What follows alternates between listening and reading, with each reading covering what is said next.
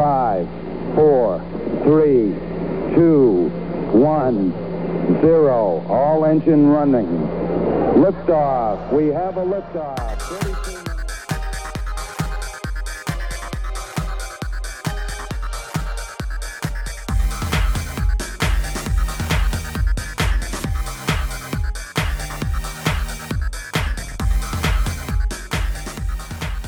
타임 러너 미국 사는 두 아재들의 유쾌하고 유익한 수다 한국과 미국 스타트업 테크 기업 이야기 조강의 4센트 다섯 번째 해 145번째 방송을 시작하겠습니다.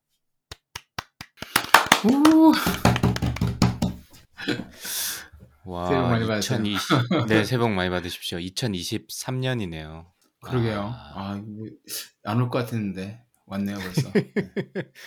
아, 나 우리 방송 처음 할 때 이렇게까지 오래 할지 몰랐는데 그리고 그러게요. 쪼박님이 문득문득 초기에 어, 그때까지 하실 거예요? 뭐 이렇게 농담으로 말씀하셨는데 이렇게까지 오래까 오래 하게 될지는 몰랐습니다. 그 신기하네요 진짜. 예, 물론 처음에 가졌던 그 텐션은 조금 늘어지긴 했지만 그래도 어쨌든 5년째를 맞아야 한다는 게 신기하긴 합니다. 뭐 저희가 그 작년에 좀 일찍 끝내긴 했는데 뒤에서 조금 설명드리겠지만 생각보다 좀 일찍 마무리를 하고 올해도 이제 15일 지나서 방, 첫 방송을 하는데 새해 2023년 어떻게 맞이하셨나요? 아, 2023년은 음, 다른 때보다도 정신없이 맞았던 것 같아요. 그게 작년 연말에 미국 이쪽 특히 캘리포니아 쪽에 코비드 환자도 굉장히 많아졌고 음, 맞아요. 코비드는 네. 아닌데 독감 환자들도 굉장히 많아져가지고 독감이 엄청 회사에서- 심해 심한 것 같더라고요. 네.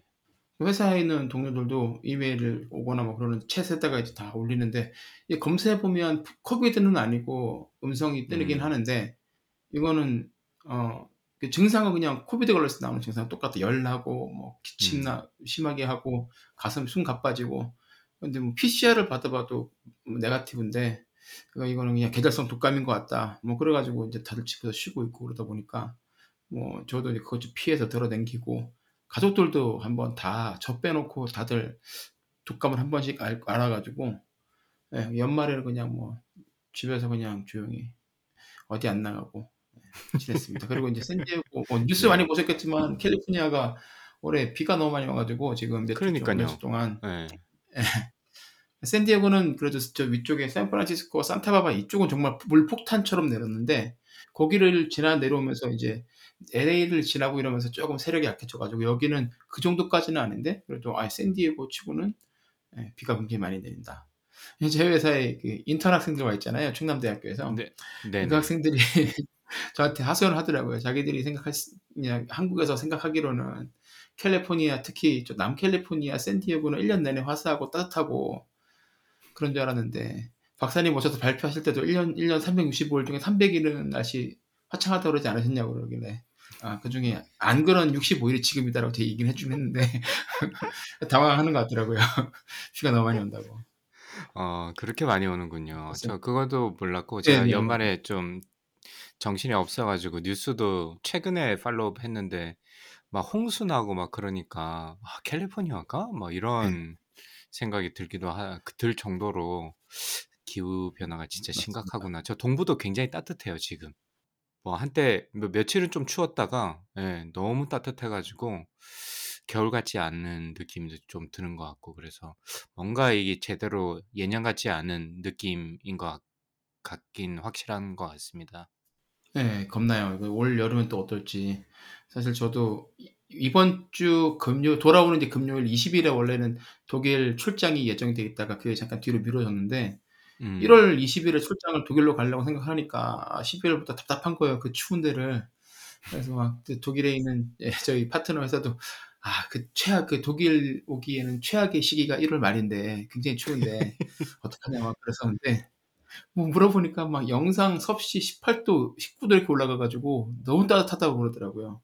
네. 아니, 그 얘기 들으니까 야 진짜 뭔가 시스템이 크게 이게 망가진 것 같구나, 망가졌구나라는 생각이 들고 기후 변화 이 얘기가 정말 이게 눈앞에 와닿고 아 뭐 지금이야 운 좋게 이제 몇 가지 이런 사건들을 벗어나긴 할 텐데 언젠가는 또 저희들도 그 기상 이변에 또 피해자가 될 수도 있잖아요. 아, 그러니까. 네. 그런 생각이 네, 여름에 아니 뭐 겨울도 아직 다 끝났고 아직 겨울에도 캘리포니아 이런 비가 앞으로도 한 두세 번 정도 더 올 거다 이런 얘기들도 하고 하니까 아, 어떻게 뭐 좀 큰 피해 없이 넘어가면 좋겠다 생각이 들긴 하는데 아주 뭐 굉장히 불안 불안합니다 요즘에 약간.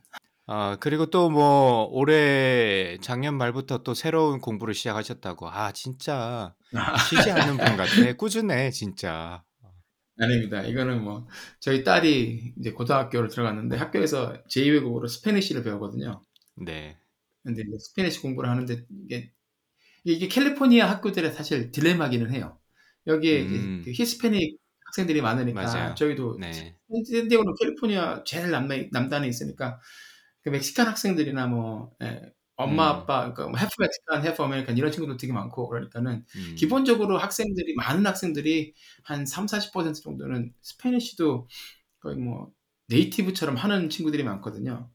그런 애들하고 이제 섞어가지고 이제 Spanish 수업을 들어야 되니 선생님은 선생님대로 골치 아프고 누구한테 수준을 맞춰야 될지 골치 아프고 예, 얘들은 이제 뭐 이 멕시코 학생들은 너무 지루하고 다, 아. 너무 쉬우니까 네. 예, 점수는 잘 나오는데 지루하고 음. 저희 딸 같은 학생 학생들은 집에서는 영어 쓰고 한국어로 쓰고 영어로 쓰고 뭐 유럽에서 온 친구도 유럽 말을 쓰든지 어쨌든 할 텐데 이게 한국말을 이게 Spanish를 안 배워놓으니까 들어가서 이제 그 멕시코 학생들하고 격차가 너무 심해가지고 음. 그게 또 이제 흥미를 붙이더라고요. 그래서 학교에서도 이제 여러 가지 방법을 쓰긴 하는데 집에서 그러면 얘한테 동기부여를 해야 될 것 같아가지고 아빠도 Spanish는 하나도 안 배웠는데 같이 배울 테니까 같이 배워서 예, 4년간 배워 둘이 같이 공부를 해가지고 졸업할 때 둘이서 스페인 여행을 가자 이렇게 꼬셨어요. 그러니까 아. 오 좋은데 조건은 같이 스페인을 가서 바르셀로나를 여행을 가서 졸업할 때 가서 거기서 이제 둘이 여행 갔을 갔을 때는 영어 한국어 쓰지 말고 스페인어만 쓰는 걸로 하자. 그렇게 시작을 해가지고 한 그게 11월부터 했나 스페인 공부를 하는데 그 듀오링거라는 앱 써보셨죠, 강광님? 저는 써보진 않았는데 들어는 봤어요. 아직 써보진? 않았어요. 네, 듀오링고가 네. 네, 듀오링고가 이런 제2외국어 같은 거 배울 수 있게 하는 음. 앱인데 그거 가지고서 이제 예전에 한번 받아서 막 독일어 잠깐 refresh 한다고 막 쓰다가 안 쓰고 안 썼는데 이제 Spanish로 받아갖고 쓰고 있거든요. 그래서 하루에 한 2, 30분씩 이제 아침에 매일 쓰- 하고 있는데 어, 괜찮더라고요. 그래서 요거는 제가 이제 공부한다는 생각 안 하고 한국에서 저희 중고등학교 때 영어 공부할 때 생각해 보면 맨날 막 단어 외우고 말은 음. 안 하고 맨날 쓰고 이러다 보니까 실제로 미국 와가지고 말이 안 나와서 저희가 고생 많이 하잖아요. 안 들려가지고. 그렇죠. 네. 네, 근데 요거는 이제 그거 반대로 이제 디자인이 돼 있어서 그냥 스페인어는 내가 재미로 듣는 걸로 한다. 아, 배우는 걸로 한다 이래갖고 하고 학교 회사 가서도 저희 회사 같이 일하는 동료들 중에 그 스페니쉬를 잘하는 사람들이 굉장히 많으니까 그 음. 친구한테 하나씩 그냥 시험해보고 그 친구들이 알려주면 또 단어 하나 배우고 발음 교정해주고 뭐 그러고 지내고 있습니다. 아, 진짜 안 쉬어. 안 아, 쉬어. 아니 근데 안 쓰신 분 쓰면 이거 듀오링고 괜찮더라고요 생각보다 그래서 딸하고 둘이 같이 하면서 이거를 이제 패밀리 플랜으로 바꿨어요 그래서 한 달에 1년에 99불 뭐 이렇게 해서 음. 바꿔가지고 이거는 광고 없이 그냥 쭉 하는 거고 뭐 더 추가할 수 있어 갖고 그냥 아들 그리고 와이프도 집어넣고 그리고 제 여동생도 스페인어 배우고 싶다고 걔도 집어넣고 그래서 그냥 다 쓰고 있습니다 어, 패밀리 플랜으로 99불 1년이면 괜찮네요. 뭐 앱의 나쁘진 잘. 모르겠습니다만은, 예, 뭔가를 배움에 있어서 뭐 부담스럽지 않은 투자 금액이네요. 네 그쵸 뭐한 달에 10불도 안 하는 거니까 음, 그러다 보니까 이제 저도 그냥 재밌게 스트레스 크게 안 받고 이제 스페인어를 조금 조금씩 배우고 있고 딸은 이제 아 그래서 늙은 아빠도 저렇게까지 하는데 나도 해야 되는구나 이렇게 동기부여가 돼가지고. 얘도 이제 예, 저보단 잘해야 될 거 아니에요 사실. 그러니까 이제 그 나름대로 동기부여도 되고 약간 위기도 느꼈는지 요즘에 스페인어 공부도 많이 하더라고요 학교에서도 음. 집에서도. 그래서 새해가 참 바쁘게 시작하셨네요. 뭐 이래저래 여러 가지 외부적 환경, 뭐 회사 외부적 환경도 그렇고, 뭐 가정 내에 새로운 어떤 목표 설정도 그렇고, 그렇죠. 어, 예, 예, 그다음에 샌디에고의 맞습니다. 날씨도 그렇고 여러 가지로 참 정신없는 예, 그렇죠. 한 해를 시작하신 것 같네요. 근데 저보다 뭐 강박님은 정말 그 한 연말에서 연초로 이렇게 transition 되는 그 기억이 없지 않으세요? 올해 같은 경우에는? 네, 뭐 그렇게 됐습니다. 뭐 아시는 분은 아시겠지만 제가 저희가 작년에 좀 일찍 방송을 급하게 마무리를 했잖아요. 그래서 10일쯤 좀 했었죠? 민 11월 10일쯤?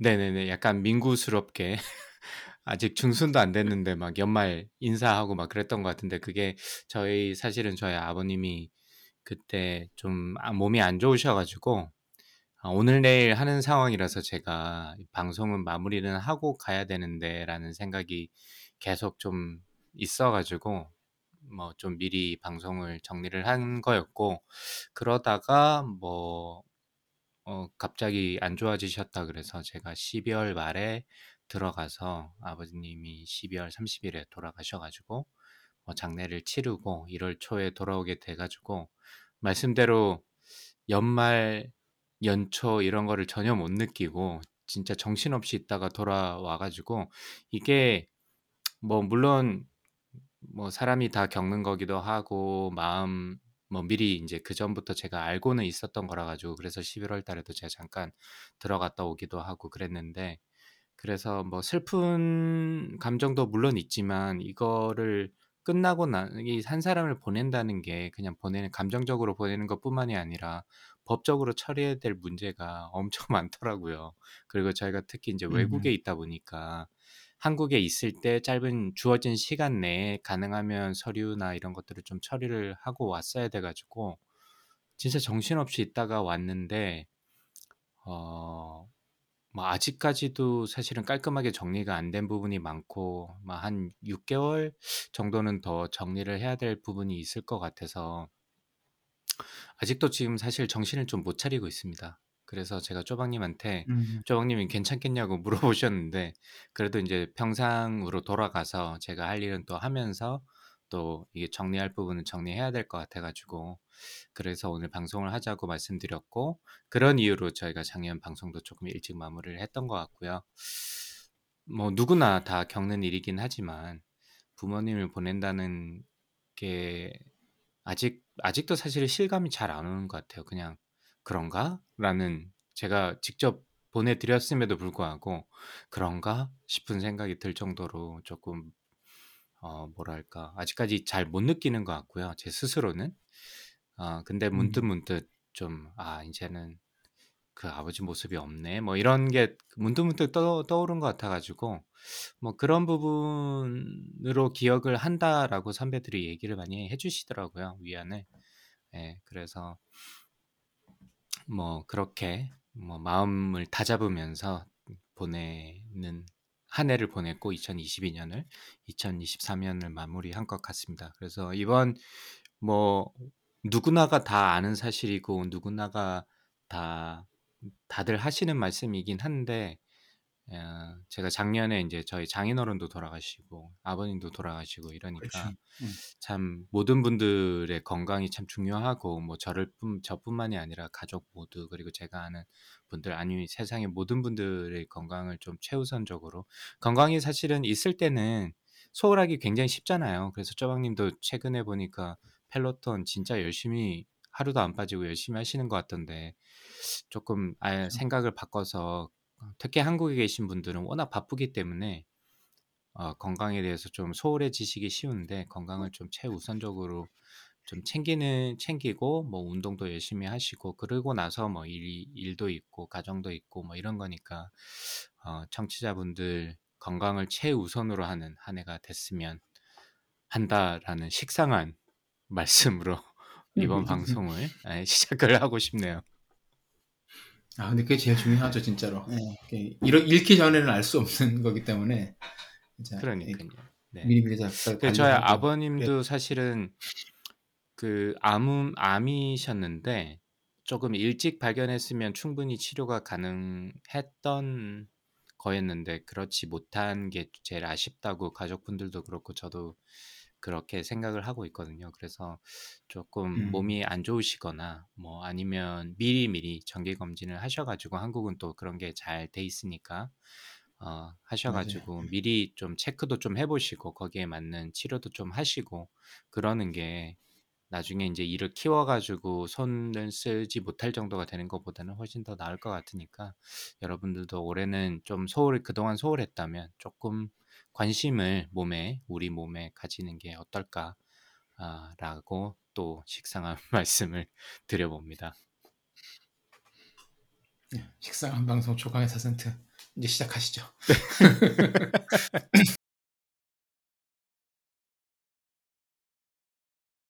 그러면 쪼박님 얘기부터 시작해 볼까요? 쪼박님 오늘 재밌는 거 들고 어, 오셨던데 어 떤 얘기를 들고 오셨습니까? 네, 아까 제가 집에서 이제 비도 많이 오고 가족들도 아프고 뭐 그래가지고 집에서 연말에 이제 휴가를 많이 보냈다고 말씀드렸는데 그러면서 뭐 넷플릭스 같은 것도 많이 봤지만 그 요즘에 이제 굉장히 핫하잖아요. 챗 GPT라고 그래서 이제 음, 오픈. AI에서 네. 만들어낸 예, 그 일종의 인공지능 챗봇 서비스인데 요게 이제 어 이게 물건이더라고요. 그래서 이거를 직접 써봤거든요. 강박님 한번 써보셨어요? 챗 GPT? 아니요, 제가 그거를 아. 할 정신이 없었습니다. 없었죠. 네. 이걸 한번 꼭 써보셨으면 좋겠어요. 이거 써보시면 어, 아, 이, 이- 벌써 여기까지 왔구나 이 생각이 들 정도로 지금 이게 G- 버전이 GPT-3인데 곧 4가 나온다 그러거든요. 그래서 4는 어떨까 음. 진짜 굉장히 기대가 되는데 이걸 가지고 여러 가지로 되게 많이 쓸 수가 있어요. 그래서 뭐 질문을 하면 정말 거기에 맞는 답을 주거든요. 그래서 구글 검색하는 것보다 어떻게 보면 좀 더더 다양하고 그리고 음, 뭐 제가 원하는 답을 바로바로 이렇게 내주고요. 저희가 텍스트로 질문을 하면 이제 이, 이 챗봇이 챗 GPT가 그 답을 그대로 줘요. 뭐 예, 예를 들어서 SBI이 뭐냐라고 물어보면 이거는 언제 이- 이런 거고 이런 이런 이런 역사를 가지고 있고 뭐 여기서 좀 더 많은 정보를 볼 수 있다 이런 식으로 쫙 글씨를 써주거든요. 그리고 더 음. 그런 건 뭐 코드 코딩도 얘가 잘 짜주고요. 개발자들 입장에서는 이걸 보면 어 얘가 코딩을 꽤 잘하네 이런 생각이 들 정도로 놀랄 정도로 아 이게 진짜 실용학 실생활에 사용할 수 있, 있을, 있을 정도까지 수준이 올라왔다 이렇게 얘기들을 많이 하고 있고 저는 이거를 뭘로 많이 써봤냐면 그 영어 교정 작문 테스트 하는 걸 많이 써봤거든요. 그 지난 한 2, 3주 동안. 그래서 이제 저는 영어를 보통 이제 그 학 회사에서 좀 긴 영문을 쓰거나 아니면 그런 아니면 앱스트랙 쓰거나 하면 최대한 이제 제가 신경 써서 뭐 문법도 맞게 쓴 다음에 그 다음에 이제 그 그래멀리라는 앱을 써, 써가지고 한 번 더 이렇게 교정을 해요.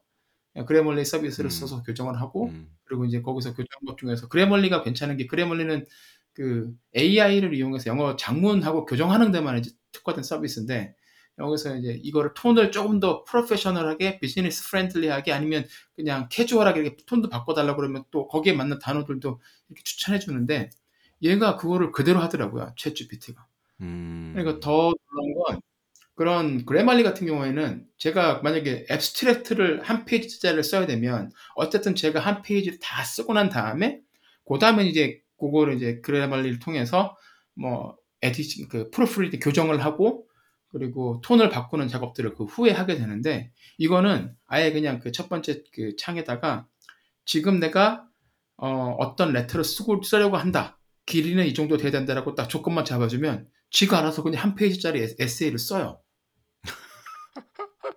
어, 그렇군요. 어. 예, 예. 그래서 한 번은 지난주에 저희 저랑 되게 잘 알고 지냈던 보스턴에 있는 이제 회사 CEO가 포스팅을 했더라고요, 링크드인에. 그 회사가 한 17년 정도 이제 창업한 지 17년 돼가고 고생하다가 일본 회사에 이제 M&A가 된 거예요. 그래서 음. 올렸길래 너무 축하한다고 답글 달아놓고 그래서 궁금해서 아, 이 친구한테 이제 개인적으로 따로 메일을 보내야 되겠다 싶어서 메일을 제가 쓰다가 아, 이렇게 쓰지 말고 한번 챗 GPT한테 한번 써 시켜봐야지 하고 딱 들어가서 그러니까 어 뭐죠 그 M&A acquisition을 축하하는 이메일을 하나 써줘라고 딱 했더니 쫙 써주는 거예요. 근데 꽤 길더라고요. 한 세 paragraph로 나눠서 써 있길래 너무 기니까 그냥 또 나랑 어, 약간 조금 캐주얼하게 짧게 해줘 그랬더니 그냥 한 paragraph로 짧게 딱 해주더라고요. 그래서 뭐 음. 톤도 바꿔달라면 바꿔주기도 하고 좀 드라이하게 되려면 드라이하게 해주기도 해주기도 하고 그래서 그렇게 해서 보냈거든요. 그러니까 어 이게 대단하더라고요 이게. 그래서 학교 지금 미국은 영 그 고등학교 학생들이 숙제를 이걸로 많이 해간대요. 미국 학교에서 에세이 많이 시키잖아요. 네네. 그러니까 얘들이 이게 공짜로 쓸 수 있으니까 고등학생들이 들어가서 챗GPT, 챗GPT 들어가가지고 에세이에 들어가는 주제하고 길이하고 뭐 내용도 잠깐 몇 가지 힌트만 넣어가지고 써달라고 하면 챗GPT가 알아서 그냥 첫 번째 드래프트를 쫙 만들어 놓는 거예요. 그리고 나서 거기서 자기들 조금씩 아. 바꾸거나 아니면 또 다시 한번 얘기해서 좀 더 바꿔달라고 하거나 이렇게 해서 학생들이 숙제를 해서 간다는 거예요. 음. 예, 그래서 지금 각, 각 근데 이거를 선생님들이 봐서 조절할 방법이 없거든요. 그렇죠. 그러니까 네. 그게 큰 문제가 지금 되고 있고 그리고 음. 어 대학교 이제 이게 만약에 이제 챗 GPT 지금 그 버전 3고 제가 4가 곧 나온다고 그랬잖아요. 4는 네. 3과는 비교할 수 없, 없을 정도로 더 정확하고 더 많은 기능들을 이제 탑재했다고 알려져 있는데 그게 만약에 나왔다고 치면 미국 대학에 들어갈 때 가장 중요한 게 에세이 쓰는 거라고 하잖아요. 입학 사정관들이 네. 앉아가지고 그 에세이 굉장히 많이 보는데 이제 이걸로 계속 해야 되느냐 안 해야 되느냐 거기에 대한 지금 질문들이 나오고 있어요. 그럴 수 있겠네요. 네. 예. 그래서 이뭘 어떻게 바꿔야겠다는 얘기도 나오고 있고 이거 가지고서 뭐 얼마 그좀 아직은 이제 이거 가지고 장난치는 사람들이 많으니까 이걸 가지고서 논문을 써가지고 제출하는 사례들도 많고 어떤 AI 컨퍼런스에서는 챗 GPT로 그 글을 쓴 챗 GPT에 의해서 작성된 앱스트랙트는 내, 내지 안 내지 말아달라고 뭐 얘기를 하는데 그걸 누가 뭐 알을 수 있는 방법이 없잖아요. 그러니까. 그래서 예, 굉장히 지금 논, 그 논쟁이 많이 되고 있는데, 그거, 이제 그 논쟁은 이제 하나가, 이게 논쟁이 이제 굉장히 많이 이루어지고 있는데, 이, 그거랑 별개로, 아, AI가 여기까지 이렇게 올라왔구나. 약간 소름 돋을 정도로 아, 서비스 굉장히 많이 발전을 했다라는 걸 느낄 수가 있었습니다. 저는 그렇게 교정이나 이런 서비스를 하는지 몰랐어요. 그냥 단순하게 질문하면 답하는데 답이 좀 굉장히 네. 잘 정교화돼 있다 정도로 생각을 네. 했었는데 말씀하신 거 보니까 아, 진짜 한번 써봐야 되겠다 싶은 생각이 드네요. 예, 그렇게 그냥 질문하면 답 주는, 그러니까 구글 검색하는 것처럼 이렇게 되는데, 그냥 쫙 해 놓으면, 그, 제 생각엔 구글 트랜슬레이트보다 훨씬 더, 어, 잘 되는 것 같고요. 음, 특히 교정 같은 경우에는 그냥 그라멜 같은 거는 유료 서비스잖아요. 1 년에 한 150불씩 이렇게 내고 쓰는 서비스인데, 어, 그거랑 네. 비교해 봐도 오히려 이게 서비스가 계속 안정적으로만 제공이 된다는 것만 딱 발- 그 정해지면, 어, 저는 챗 GPT를 더 자주 쓰게 되지 않을까. 최근에 저도 이렇게 논문 교정 서비스 같은 거를 쓰기도 하는데 그런 교정 서비스가 예전에는 아까 쪼박님 말씀하셨듯이 저희가 드래프트를 다 하고 나면 그 다음에 몇 번 revision을 이제 스스로 하고 뭐 friendly review도 하고 제 submission 하기 전에 어, 그런 서비스로 이제 마지막 editing을 해서 한번 confirm 받고 그리고 보냈었는데 그런 데서도 그 Grammarly 같이 어, 간단한 AI를 바탕으로 해가지고 왜냐하면 기존에 이제 다양한 어, 케이스들을 수집을 했을 테니까 그걸 바탕으로 해가지고 그런 서비스를 하더라고요. 그래서 약간 뭐 어, proofreading 하는 거는 굉장히 비용이 비싸니까 그거보다는 아주 좀 저렴하게 해가지고 대신 이제 AI가 할 수 있는 정도로 서비스가 있어가지고 제가 한번 테스트로 사용을 해보긴 했는데 그것도 꽤 괜찮더라고요, 의외로. 그래서 아, 뭐 네, 네, 쪼박님처럼 저도 어차피 native도 아니고 내부적으로 뭐 네. 다른 교수님들이나 학생들한테 보내야 될 글들을 자주 쓰는 편이니까 아, 그렇게 써도 되겠구나라는 근데 이제 그 말씀대로 비용이 조금 들어가서 아, 뭐 고민을 해본 적이 있었거든요. 어, 네, 네. 그런데 만약 챗 GPT가 이렇게 뭐 나중에는 이제 유료로 바뀔 수도 있겠지만 어, 챗 GPT가 있고 그게 이렇게 스- 그 교정 서비스를 해준다면 아마 저도 자주 쓸 것 같습니다. 그래서 이 부분은 제가 몰랐었는데 오늘 쪼박님 말씀하신 네, 거 네. 보니까 저 실러버스도 만들어야 되고 지금 써야 될 일이 예. 많거든요, 사실은. 근데 한번 써놓고도 해보세요. 야, 이게 예, 맞는지 안 맞는지 몰랐었는데 이걸로 한번 테스트를 해보면 좋을 것 같네요. 아니, 그 다른 지금 AI 가지고서 이렇게 비즈니스를 하는 회사들한테 어떻게든 어떤 형식으로든지 간에 음, 그 위협이 된 것 같고 이게 그, 곧 대시 4 네 번째 버전이 곧 나온다고 하니까 그거는 어마 어떤 성능을 가졌 어느 정도의 성능을 가졌을지가 굉장히 기대가 많이 되고 강박님이 잠깐 말씀하셨는데 이제 이 유료화가 언젠가 될 거다 말씀하셨는데 벌써 그 얘기를 하고 있어요. 그래서 이제 음, 어, 일반인들이 쓰는 버전은 뭐 그냥 예, 간단하게 이렇게 고- 무료로 하되 프로페셔널들이 쓸 수 있는 그 버전은 이제 돈을 받고 할 이제 생각이 있다라고 발표를 했더라고요. 그럼 음, 프로페셔널들이 쓸 수 있는 것들은 어떤 기능을 가지게 되고 아, 얼마나 정확하고 예, 예, 그런 그럼 그게 출시가 되면 이제 영향을 받는 회사들은 어떤 어떤 회사들이 있을까? 여기 생각을 해보면 예전에 알파고가 나와서 예, 바둑 업계에 진짜 큰 충격을 줬던 것 그 이상으로 이제 충격을 받는 분야들이 분명히 있을 것 같아요. 뭐 그래말리 같은 회사들이 그렇죠. 네. 지금 제 머리에 가장 떠오르는 회사고요. 음. 제가 교정을 가지고 써봤으니까. 뭐 그렇습니다. 그래서 음. 제챗 GPT 가지고서 지금 한 지난 한 2주간 재밌게 놀았는데 어, 지난주 금요일인가 음. 목요일부터 이게 스- 서비스가 다운이 됐어요. 사람들이 너무 많이 몰려가지고 그래서 서비스가 다시 재개되면 이메일 주, 달라고 이제 거기 리스트에 이제 걸어놓긴 했는데 빨리 돼서 다시 계속 좀 갖고 놀아야 될 것 같습니다. 그래서 대단해요. 그 저- 오픈 AI는 뭐 네. 많이 들어보셨겠지만 예. 음. 이게 2015년에 이제 일론 머스크하고 그리고 이제 Y Combinator 그 당시 CEO였던 샘 알트맨 둘이서 막 얘기하다가 의기투합해서 만든 연구소잖아요. 그래서 그게 음. 2015년이면 한 7년 정도 만에 이런 정도의 서비스를 만들어냈다는 거니까 아 이게 지금 무시무시하죠.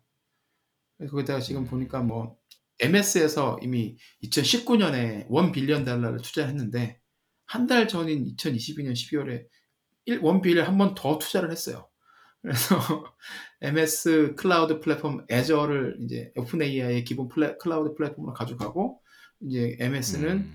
챗 GPT의 그 일부 챗봇 기능을 이제 자사의 검색 엔진인 빙에다가 넣을 생각을 하더라고요. 그러면 이제 구글이랑도 경쟁을 하게 될 것 같고, 그러면 이제 단순히 네. 그냥 그래멀리 같은 그런 AI 스타트업뿐만 아니라 이제 구글과 뭐 MS 간의 이제 경쟁에서 이제 GPT가 챗 GPT가 이제 쓰이는 걸 수도 있고, 그러면 구글은 또 어떻게 대응을 할지 이런 부분들도 올해 내년에 아마 아, 눈여겨봐야 되지 않- 눈여겨봐야 될 부분이 아닐까 그런 생각이 들었습니다. 네. 드디어 이제 구글의 대체제가 아, 나오겠네요. 그렇죠. 야 이거 못 쓰겠다 싶었던 MS의 이제 제- 빙도 빙 검색은 써본 지 진짜 써본 적이 거의 없는 것 같은데 맞아요. 조만간 이쪽도 뭐더 더 쓸 수 있지 않을까 뭐 그런 생각, 생각이 듭니다.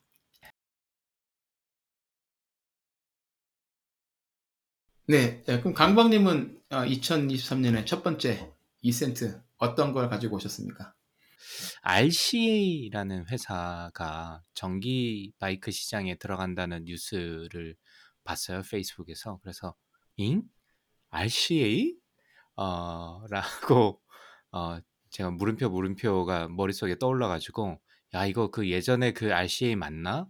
라고 해서 찾아보니까 실제로 맞더라고요. 그래서 RCA가 아 최근에 미국 아까 쪼박님께서 말씀하셨던 라스베가스에서 열린 CES에서 어, 전기 바이크 세 가지 모델의 전기 바이크를 소개를 했다고 합니다. 그래서 어, 그거 자체도 흥미로웠고 원래 RCA는 전자회사, 뭐 통신회사에 가깝죠. 통신회사로 시작해서 전자 뭐 부품, 뭐 진공관 그리고 텔레비전 뭐 이런 걸 생산했던 회사인데 어, 이 회사가 죽은 줄 알았는데 다시 이 전기 바이크로 를 소개를 했다길래 그게 하나의 어, 음. 재밌는 이벤트일 것 같아가지고 제가 요 기사를 보면서 RCA에 대해서 좀 조사를 하게 됐고 그 전에 제가 좀 더 큰 그림으로 말씀드리고 싶은 게 어, 아무래도 이제 2023년, 2022년도 사실은 뭐 전기차가 많이 보급되긴 했지만 아직 기존 어, 자동차 업체들은 아직 조금 후발주자가 되는 상황이고 테슬라가 독주를 하는 형상을 보이고 있다면 2023 년부터는 조금 달라지고 있는 것 같아요. 그래서 어, 지난번 저희 방송에서 소개시켜드렸던 IRA 법안으로 인해 가지고 전기차에 대한 음. 보조금 정책이 새로 시행이 됐죠. 어, 그래서 그쵸. 그 원래 기존의 전 기존 전기차 보조금은 아, 20만 대까지 각 회사당 20만 대까지 지원을 해줬었는데 테슬라랑 GM 같은 경우는 이미 보조금을 받을 수 있는 할당량을 다 써버려가지고 더 이상 할당량을 못 받고 있었는데 이번에 IRA 법안으로 인해 가지고 새롭게 받을 수 있게 됐습니다. 그래서 어, 여러 가지 조건이 있는데 예를 들면 뭐 세단 같은 경우는 5만 5천 불, 아, 그 다음에 SUV도 뭐 5seat 같은 경우는 5만 5천 불이고 뭐 7seat 아, 같은 경우는 뭐 8만 불까지 뭐 이런 여러 가지 조건이 있긴 한데 그리고 뭐 대부분 반 이상이 미국에서 제조가 돼야 된다 뭐 이런 저런 조건들이 있긴 한데 어쨌든 테슬라 같은 경우는 어 어떻게 보면 이게 새로운 오퍼튜니티가 될 수도 있죠. 2022년도에 워낙 가격을 많이 올려 가지고 그리고 수요도 그죠. 엄청 많았는데 연말이 되면서 수요가 어 그 갭이 엄청나게 줄어들 빠른 속도로 줄어들더라고요. 그러더니만 어 엊그제 어 며칠 전에 아주 충격적인 소식 예 가격을 뭐 모델에 따라서 조금 다르긴 합니다마는 최소 3,000 불에서 13,000 불까지 가격을 다운시켰습니다. 그래서 아마 쪼박 님도 열받아서 페이스북에 글을 남겨 주신 것 같은데 어 여기에 어 7만 7,500 불의 tax credit까지 하면 최소 10,000 불에서 한20,000불 정도의 가격 절감 효과를 가져올 수 있게 돼서 그래서 투자 주식도 많이 떨어졌고 이게 너 생각보다 너무 많이 가격을 떨어뜨려 가지고 주식도 많이 떨어졌고 특히나 기존 수요자들 같은 경우에는 상당히 열받는 상황이 어, 될 수밖에 없었던 것 같아요. 중고차 가격이 그만큼 떨어질 테니까. 다만 이제 신 새롭게 살려고 했던 사람들 같은 경우는 어떻게 보면 가장 저렴한 가격으로 테슬라를 구매할 수 있는 조건이 돼가지고 여러 가지 뭐 긍정적 혹은 부정적인 어, 뉴스를 가져왔던 것 같습니다. 조박님은 이 기사를 보고 뭐 어떤 느낌이 드셨나요? 아, 테슬라를 보유하신 분이니까. 네, 올 것이 왔구나라는 생각이 일단 들었고 그리고 제가 샀을 때보다 가격이 작년에 거의 만불 가까이 올라갔었는데 지금 이제 네. 13,000불이 떨어졌으니까 사실 가격은 요 정도가 적당하지 않나? 사실 이것도 비싸다는 생각이 음. 들기는 해요. 그 돈 주고 살 차는 아닌데. 근데 이제 7,500불 tax credit까지 갔으니까 아 그게 크죠 확실히. 저 살 때는 음. 1,500불짜리 credit밖에 없었는데 그 6,000불을 더 음. 받으니까 예, 예. 사시는 분들 축하드리고 작년에 사셔가지고 상투에서 사신 분들이 지금 굉장히 화가 많이 나셨죠. 그때 사실 때는 거의 이제 6만 몇천 불이었는데 그죠? 그러니까 8천만 원짜리 맞아요. 차가 6천만 원이 된 거잖아요. 그것도 네. 이제 몇달 사이에 몇 달 사이에 한 석 달 전에 나는 8천만 원을 샀는데 똑같은 차를 옆집 사람은 뭐 6, 6천만 원에 사는 거니까 가만히 앉아가지고 그냥 2만 달 2천만 원을 더 손해를 보는 손해 손해를 봤다고 생각을 할 테니까 그래서 굉장히 예, 안, 화난 사람들이 많, 많은, 많다고 하더라고요. 주변에 테슬라 유저들이 있는데 다들 어떻게 생각하는지는 모르겠어요. 회사 가서 한번 물어봐야지. 저는 뭐 1년 3개월 동안 잘 타고 다녀서 저는 뭐 그렇게 큰 음. 불만은 없습니다만. 근데 이제 이렇게 되다 보면 이제 다른 전기차 모델 가격에도 영향을 끼칠 것 같고 그러다 보면 이제 가격 그럼요. 경쟁력을 네. 이제 테슬라가 확보를 한 거니까 다른 뭐 GM이라든지 뭐 독일 예, 독일 자동차 전기차들하고도 경쟁하는데 좀 더 이제 아, 힘을 받게 될 것 같고 그리고 이게 이러면서 전기차 판매가 계속 늘어나다 보면 예, 충전 인프라 부족 문제는 당분간 더 심해질 거다 그런 생각이 들었어요.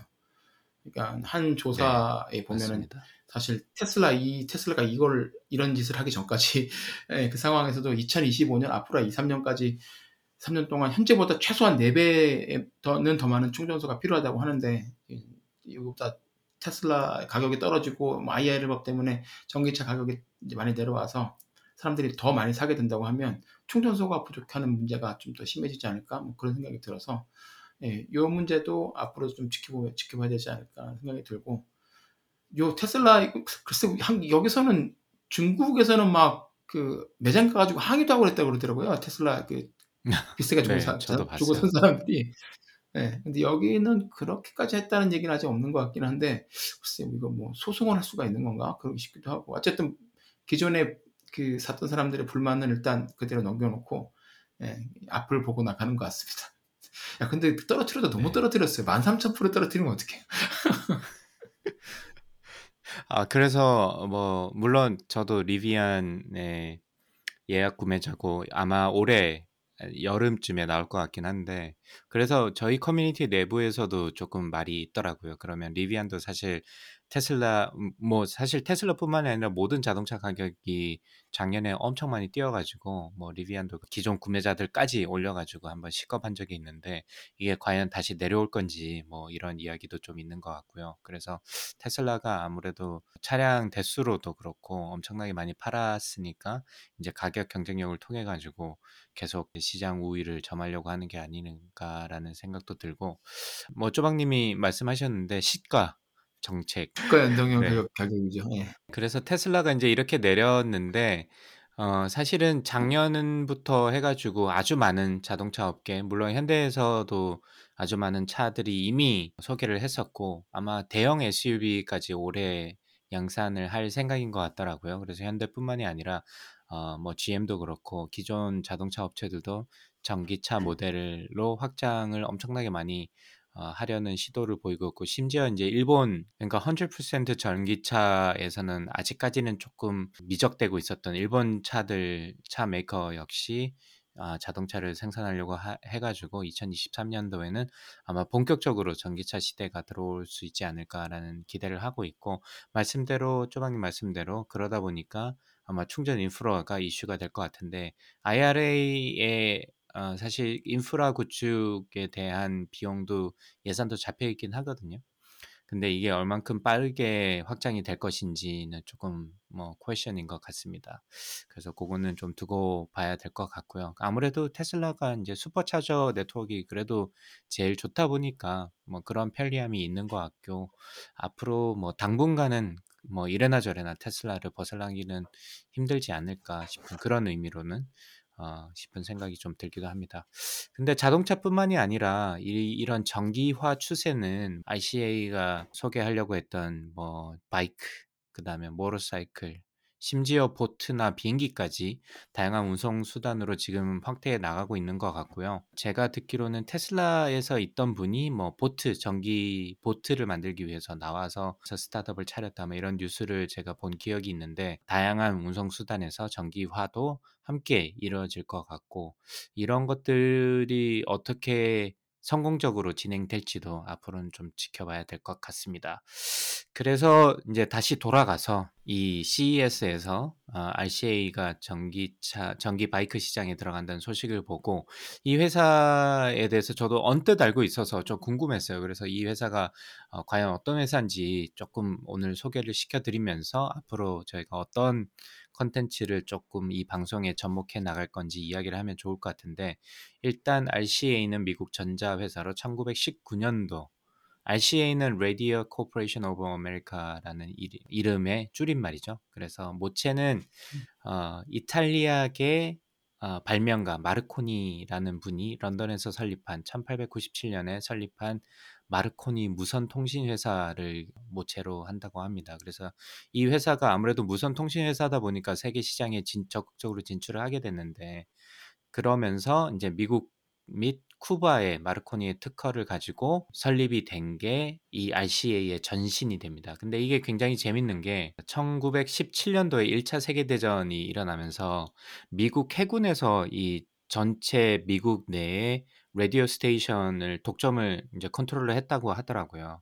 아무래도 인제 국가 안보 이슈도 있고 그러다 보니까 미국 같지 않은 느낌이긴 한데 뭐 저희가 지금 100년 전 이야기를 하고 있는 거니까 1917년 1차 세계 대전 때 해군이 모든 radio station을 장악을 해서 컨트롤을 하고 있었는데 세계 대전이 끝난 이후에도 해군이 계속적으로 이 radio station에 대해서 컨트롤을 하고 싶었던 것 같아요. 그래서 미국에 있는 모든 radio station을 인수를 하려고 하는데 상원에서 이걸 이렇게 하지 말고 민간으로 다시 돌려줘라라고 합니다. 그래서 어 해군이 소유했던 거를 다시 민간으로 돌려주는 과정에서 아까 말씀드렸던 마르코니가 설립한 그 미국에 있는 마르코니가 설립한 회사가 아메리칸 마르코니 회사인데 발명가는 이탈리아계고 영국 회사다 보니까 미국 해군이나 미국 정부 입장에서는 찜찜한 거예요. 왜냐하면 이게 통신망인데 어떻게 보면 라디오라는 게 통신망인데 이게 외국인들이 가지고 있는 회사에 전적으로 조금 의존한다는 게 사실 찜찜하기도 하고 국가 안보상에도 안 좋다고 계속 생각을 해 가지고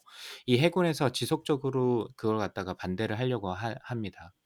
그래서 심지어 인제 그 윌슨 대통령이 support를 해줘 가지고 해군이 이 아메리칸 마르코니 회사를 찾아가 가지고 비즈니스를 못하게 또 하는데 어떤 얘기냐면 제너럴 일렉트로닉 그러니까 GE가 그 유사한 기술을 만들어요. 그래서 이 radio station에 방송을 송출할 수 있는 기계를 만드는데 이게 그 당시에 아메리칸 마르코니가 가지고 있는 것보다 훨씬 더 좋은 성능이었다고 합니다. 그래서 아메리칸 마르코니 회사에서 어 GE로부터 제품을 사려고 하는데 해군이 이걸 못하게 막아요. 근데 GE 입장에서는 수요자가 없어지는 거니까 뭐 GE도 이제 곤란한 상황이 되는 거고 마르코니 회사도 자기가 가지고 있는 기술보다 훨씬 더 좋은 기술을 가진 GE의 제품을 살려고 했는데 미국 해군에서 못 사게 하니까 이러지도 못하고 저러지도 못하는 상황이 됐었는데 이때 이제 미국 해군에서 이걸 해결하기 위해서 GE의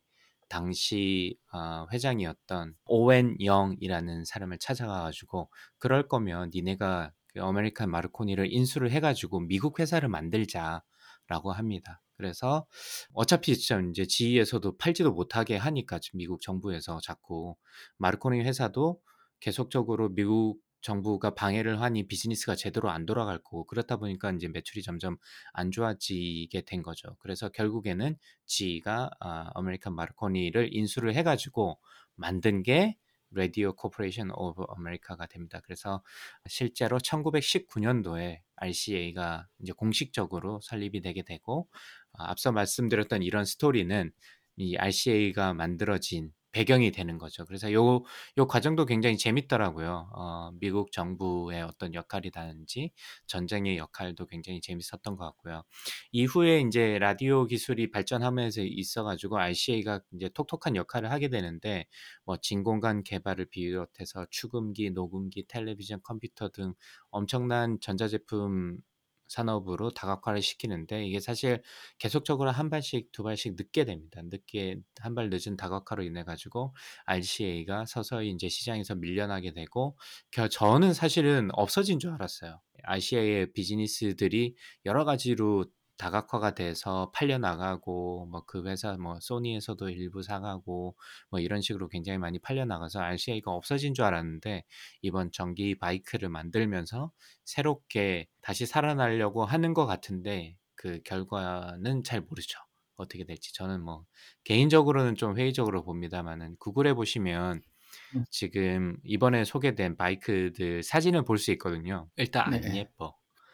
그래가지고 그래서 RC는 어... 저희 나이 때 이제 계신 되신 분들은 보면 RCA 로고 보시면 기억하실 텐데 약간 빨간색 바탕에 촌스러운 RC에 있는 맞아요. 그 RC 알파벳에 써 있는 거잖아요. 이거 라디오식이라는 회사가 없어지면서 이 회사 없어진 줄 알았는데 어, 일렉트릭 바이크로 다시 네. 들어올 줄은 상상 못했네요. 근데 말씀하신 대로 저도 네. 말씀하시는 동안에 이제 그 구글로 계속 보고 있었거든요. 그래서 이제 음. 보니까 시속 뭐 34마일까지 예, 나온다고 하는데 아 이걸 디자인을 뭐라고 얘기를 해야 될지 네, 애매 애매하게 나왔네요. 예, 어 예. 약간 어, 뭐랄까 아, 브롬톤 바이크 처럼 보이려고 했는데 이 둔탁한 바퀴와 가운데 저 커다란 배터리가 이게 네, 근데 이 기사도 되게 웃겨요. 그러니까 RCA's bike 하면서 괄호치고 yes, the VCR 브랜드라고 써 있어요. 그러니까 사람들이 네? 똑같은 질문하는 거죠. 그때 아 이 RCA가 맞나? 맞다. VCR 만들던 그 네. 회사 맞다. 이렇게 나왔는데 네. 이거 한번 구글에서 보시기를 권장드립니다. 보시면 이거 뭐지 싶으실 거예요. 네. 그래서 이제 저 미래를 회의적으로 보긴 하는데 어쨌든 이게 한때는 이 미국 무선 통신과 아 전자제품 그러니까 뭐 텔레비전이나 뭐 진공관에서 굉장히 한때는 굉장히 성공했던 기업인데 사실은 지금은 어 거의 몰락을 했던 100년 넘어가면서 사실 역사는 오래됐는데 서서히 인제 시장에서 퇴출되어 가는 분위기이고 지금 마지막 어떻게 보면 불꽃을 어 사르고 있는 것 음. 같은데 이 회사 이 뉴스를 보면서 제가 '아 그러면 저희가 아주 다양한 실패 사례들이 있잖아요. 미국 비즈니스에서 뭐 특히 인제 기술 관련 기업도 그렇고 어 뭐 유통도 그렇고 뭐 아마존의 등장으로 해서 아주 많은 기업들이 뭐 레디오 쉑이나 어 보더스나 이런 서점도 비롯해 가지고 많은 리테일들이 시장에서 사라져 갔는데 이런 기업들의 이야기를 좀 모아 가지고 방송 컨텐츠로 조금 만들어 보면 어떨까라는 생각을 이 RCA 뉴스를 보면서 제가 떠올렸어요. 그래서 제 뭐 사실 예전에 박사 과정 때 연구 주제이기도 했었고 해서 아, 고 이야기를 좀 저희가 모아서 어, 이야기를 논의를 좀 해보면 어떨까라는 생각을 해서 지금 RCA 제가 이제 어, 어떻게 시작하게 됐는지 설명을 좀 드렸는데 다음에 조금 더 제가 조사를 해가지고 뭐 어떤 식으로 확장을 하고 어떤 이유로 이 RCA가 몰락을 하게 됐는지 RCA뿐만이 아니라 다른 회사들은 또 어떤 사례가 있는지 저희가 실패 사례로부터 또 뭐 배우는 게 또 있을 수 있으니까 어, 그런 의미에서 음. 그런 사례를 가지고 논의를 한번 해보면 좋겠다 라는 생각이 들어서 오늘 RCA에 대해서 조금 자세하게 설명을 드렸습니다. 이거 가격이 얼마죠? 네. 가격이 안 나왔네. 네, 아직 출시 음. 전이라서 가격은 아직 안 나온 것 같은데 아마 싸진 않을 것 같아요. 아, 맞네요. 2000 올해 Q3 3분기 정도에 나올 것 같다고 돼 네. 있고. 음, 봐- 네네. 봐야겠네요. 저희 방송의 하이라이트 2주의 pick. 조방님은 오늘 어떤 오랜만에 하시는데 어떤 컨텐츠를 들고 오셨습니까? 예, 뭐 많이들 보셨을 텐데 연말에 제가 집에 누워서 있으면서 예, 비 오는 샌디에고에서 커피 홀랑홀랑 마시면서 디즈니 플러스하고 어, 넷플릭스를 많이 봤어요. 그래서 어, 많이들 보셨겠지만 아, 디즈니 플러스에서 이제 방영하고 있는 카지노, 그렇죠? 카지노. 이 한국, 음, 미국에서는 보시려면 훌루에서 방송을 하더라고요. 그래서 지금 이제 네, 그렇더라고요. 총 네. 뭐 16부작 중에 예, 16부작 중에 7부까지 나왔는데 재밌게 보고 있고 그리고 넷플릭스에서는 성경효 씨가 주연으로 나온, 나온 학교, 학교 폭력을 예, 주제로 한 예, 드라마잖아요. 더 글로리. 예, 더 글로리 네. 시즌 1이 이제 끝났는데 시즌 2도 재밌게 잘 봤습니다. 그래서 뭐 가, 볍게 요 두 가지 추천드리고 그리고 제가 아, 이제 지난주랑 지지난주에 이제 패친이신 박세희 변호사님하고 그 장관 변호사님 추천으로 어, 유난한 도전이라는 책을 봤어요. 유난한 도전. 그래서 음, 이게 어떤 책이냐면 한국의 아마 가장 유명한 한국에서 가장 유명한 핀테크 회사라고 그러면 토스잖아요. 아직 써보지는 네, 못했는데 그렇죠. 토스라는 이름은 이제 네. 저희가 굉장히 잘 알고 있으니까 치과 의사 출신이던 이승건 대표님이 이제 시작해서 한국에서 가장 큰 핀테크 기업으로 성장을 했는데 그 토스라는 제품을 만들어낸 그 회사 비바 리퍼블리카의 창업 그리고 창업 이후에 고군분투한 이야기들을 이제 적어놓은 음, 이 서적입니다. 그래서 작년, 재작년쯤에 저희가 이제 한번 여기서 그 소개시켜드렸던 책 크래프톤 웨이랑 좀 비슷한 느낌의 책이에요. 그래서 음, 굉장히 좀 음, dark했던 순간들도 가능한 이제 그대로 이제 날 것 그대로 이제 어, 공개를 해놓으셨더라고요. 그래서 거기서 뭐 어, 이제 좀 어려운 시기 때 막 팀원들끼리 삐걱대고 막 갈등이 있었던 것들도 잘 써놨고 그 이후에 어떻게 극복했는지에 대해서도 최, 내부에 계신 분이 분이 쓰긴 했는데 그래도 예, 최대한 객관적으로 쓰시려고 노력을 하신 것 같습니다. 그래서 어, 크래프톤 웨이를 재밌게 읽으셨던 분이라면 한번 이 책도 읽어보시기를 추천드립니다. 재밌게 읽으실 수 있을 것 같아요. 그래서 예, 그 토스의 예, 유난한 도전 예, 추천드립니다. 강박님은 예, 어떤 걸 추천하시겠습니까? 네, 저는 어, 뭐 책이자 테드 톡에도 간단하게 나와 있고요. 그다음에 오더 오더블을 통해 가지고 오디오북으로도 나와 있는 것 중에 하나가 The Boiling River라는 책입니다. 그래서 이 책은 어, 페루 아마존 지역에 있는 샤네이 팀피슈카라는 강이 실제로 그 제목 따라서 실제로 끓는 강이에요. 그래서 뭐 사실 끓는? 강이 뭐 음. 네네네. 그래서 온도가 한 평균이 한 92도 정도 섭씨로 그러니까 거의 이제 끓고 있는 오, 팔팔 끓고 있는 강인데 이 강의 길이가 한 6.24km 정도 된다고 합니다. 그래서 이 정도 아, 규모로 이 정도 온도로 끓고 있는 지역은 화산 지역으로 저희가 유출을 해 볼 수 있을 것 같잖아요. 어떻게 네, 어쨌든 그 물을 끓일 수 있는 그 열을 낼 수 있는 소스가 있어야 되니까. 근데 이 지역이 굉장히 재밌는 게 가장 가까운 화산 활동은 700km 정도 떨어져 있다고 합니다. 그래서 어, 아직까지 정확한 이유를 모르고 시, 지금 가설 중에 하나는 안데스 산맥에서 이제 물이 땅 밑으로 들어가면서 그러니까 멘탈 쪽에 가까워지면 지구의 핵으로 갈수록 온도가 높아지잖아요. 이제 그 물이 핵 쪽으로 이제 들어가면서 그게 가열이 돼 가지고 뿜어서 나오면서 끓는다라는 가설을 어, 지금 가지고 있긴 하던데 아직까지 정확한 이유는 모른다고 합니다. 그래서 이 책이 재밌는 것 중에 하나는 그 안드레스 루소라는 분이 아주 젊은 어, 지질학자 미국에 있는 지질학자인데 원래 출신이 페루 출신이라고 하더라고요. 그래서 이 강을 어떻게 발견하게 됐느냐? 실제로 2011년도에 발견을 하게 되는데 뭐 그전부터 알고는 있었겠죠. 다른 그 원 부족들이나 어, 이런 데서 알고는 있었을 텐데 이분이 공식적으로 어, 발견을 하면서 이제 외부에 알려지게 된곳 중에 하나고요. 이 사람이 어떻게 이 보일링 워 리버에 대해서 알게 됐냐면 어, 본인의 할아버지로부터 옛날 이야기 하시는 것처럼 전설로 그 이야기를 듣게 됩니다. 뭐 아마존 어딘가에 어, 끓는 강이 있다. 근데 그걸 갖다가 실제로 어. 찾아가게 돼요. 예, 그런 아주 재밌는 스토리를 가지고 있고 그런 그렇지만 아직까지 어, 정확한 이유는 잘 모르고 이제 그 거기를 관장하는 이제 local에 계시는 원주민 부족장에게 허락을 받아가지고 이 Boiling River를 어, 연구를 해보겠다 라고 해서 하는 모든 과정들이 이렇게 쭉 나와 있고 짧게는 약 15분 정도 되는 TED Talk만 들어도 어, 굉장히 재밌고요. 조금 더 디테일하게 알고 싶으시면 책 Audible이나 아니면 뭐 Kindle이나 어, 북 책을 통해 가지고 좀 읽어보시면 조금 더 디테일해요. 근데 책도 그렇게 두껍지 않습니다. 한 세네 시간, 뭐 하루 정도면 충분히 다 읽을 수 있을 정도 길지 않은 그리고 지질학에 대해서 잘 모르시더라도 이 충분히 읽을 수 있을 만한 책이고 어떻게 발견됐는지 뭐 요런 데 초점이 좀 있어 가지고 저 굉장히 흥미롭게 읽었는데 여러분들도 한번 아 페루에는 이 끓는 강이 있구나 그리고 화산 활동이랑 무관한 끓는 강이 있구나라는 아, 걸좀 어, 재미로 한번 읽어보시면 어떨까 싶어서 이번에 추천드리고요. 옐로우스톤 같은 데 보면 음. 화산 활동을 통해 가지고 끓는 곳이 있긴 하다고 하더라고요. 근데 이게 그건 거기는 지구의 그 온천 그런 같은 거니까. 그렇죠. 그런 데가 몇 군데 있긴 예, 예. 한데 예, 여기는 이 정도 스케일의 화산 활동이랑 음. 관계없는 어, 이런 그 끓는 현상은 굉장히 유니크한 것이라고 하더라고요. 그러게요. 와, 그 예. 진짜 신기하네요.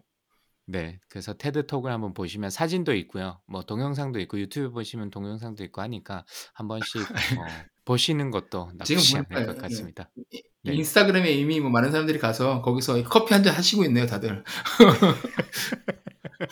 인스타그램에 갔더니 가서 쳐봤더니 지금 거기에 커피 들고 와가지고 예, 커피 타서 네. 마시고 있는 사람들 역시 커피는 92도씨가 최고지 이러면서 막 지금 잔 들고 서 있고 아 근데 막 그 동물들이 이제 떨어져갖고 이렇게 뭐라고 그래야 되지?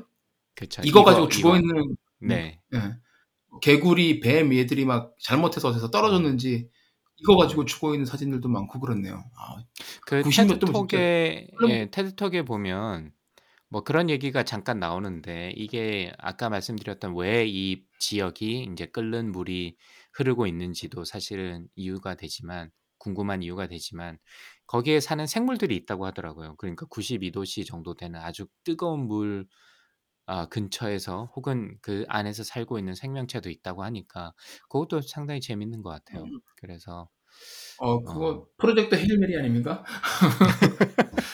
어 네, 그렇네. 그래서 네. 네, 그런 것도 재밌는, 그러니까 참 이 세상에는 다양한 곳, 우리가 모르는 것도 아직도 참 많은 것 같고, 그런 의미에서 과학은 참 재밌는 음. 것 같습니다.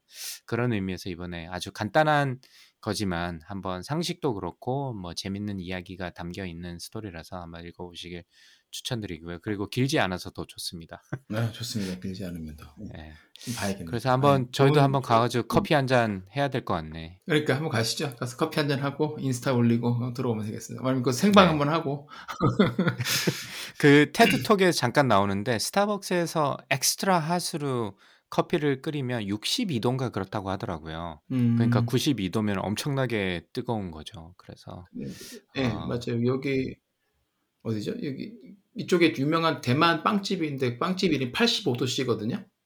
왜 음, 85도씨냐면 85도씨 물이 온도가 그러니까 물의 온도가 85도씨가 됐을 때 커피를 내려야 그게 제일 맛있게 된다 이렇게 얘기를 하더라고요. 음, 그러니까 92도면 사실 예, 그보다 높으니까 받아서 조금 식혔다가 그 다음에 이제 커피 내려서 마시면.